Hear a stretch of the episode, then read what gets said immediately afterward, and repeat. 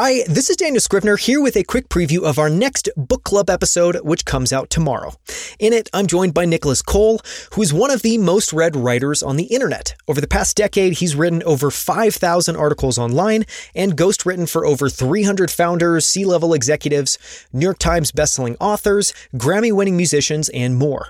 Nicolas Cole is also the co founder of Ship 30 for 30, which is one of the largest cohort based writing courses online, as well as the author of numerous books, including his latest, Snow Leopard How Legendary Writers Create a Category of One.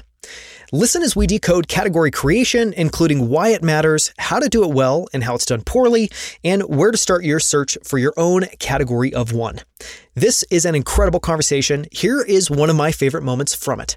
Tune in tomorrow to listen to the full episode. I want to start off with one of the ideas uh, that seemed like it stood out to me because it seems like the genesis of if somebody hears that here's that title, you know, knows that it's about category creation. I think, at least in my mind, starts going into like, well, why? And one of the things you get into at the beginning of the book is competing with the same or trying to compete on the better axis, which means you're just opening yourself up to massive competition because you're competing with other people that are doing very similar things. And so your only margin, your only advantage is to do it slightly better, which scales linearly, takes an enormous amount of work, versus competing differently and competing on differentiation.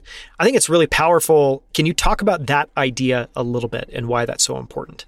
The simplest answer is if I say, I'm going to be better than Hemingway, I'm going to be the next Hemingway, I'm going to do so much more than Hemingway. The only thing you're thinking about is that you should remember to go read Hemingway. Right? All I'm doing is just reminding you that I am the next best alternative. I'm like Diet Coke. I'm not the real thing. Right. And so what most writers do is they root themselves in okay i want to be a mystery writer so i'm just going to say i'm going to be the best mystery writer or i want to be a memoir writer i'm going to be the best memoir writer right? But what they don't realize is they are unconsciously announcing to the world that i'm the same as everyone else which means you have nothing sticky you have nothing to hold on to. One of my favorite examples is can't say I'm an avid reader of the category, but I think the example is amazing, is romance. So if you come out and you're you go, I'm a romance writer, right? Well, there's a gazillion romance writers. But the moment you come out and say, I'm a military romance writer, immediately the reader has to make a decision, right? They're like, ooh, do I want to read a love story about you know the guy who goes off to war and you know leaves his honey at home and right it's all focused on military right versus then another writer comes along and goes I write vampire romance. Ooh, all right. Whoa. Now I got to decide do I want to watch vampires get it on? Right. Like, so the whole secret, it really isn't that complicated when you think about it. The whole secret is take the category. So if you're like, I love mysteries, take the category and what is the different modifier word that goes before or after it? And if you don't have a different modifier word, you are not different. You you are under the same illusion as everyone else, which is if I'm good enough, if I am better, then I get the, the award. And you're not. You're just you're just subjecting yourself to infinite competition. Yeah.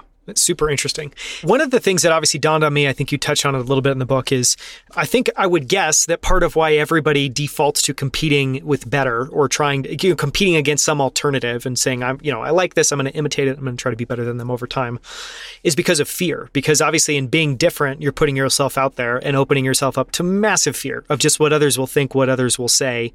Is that your takeaway of why we're all so afraid? And if not, what is your takeaway of why people are afraid to be different? I mean, I think that, yeah, the deeply psychological reason is, you know, we all say we want to stand out, but really we all just desperately want to fit in. You know, that's that's the deep psych answer. But I also think that, especially through the entrepreneurial lens, how most people, whether you're a writer, whether you're an entrepreneur, you want to start a business, what you do is you look for where there already are a bunch of people so you look at a, an existing category and you go, well, hey, there's tons of money being made in that category. Why don't I go in, do it better, and get my slice? But this fails. It, it's kind of like pretending that gravity doesn't exist.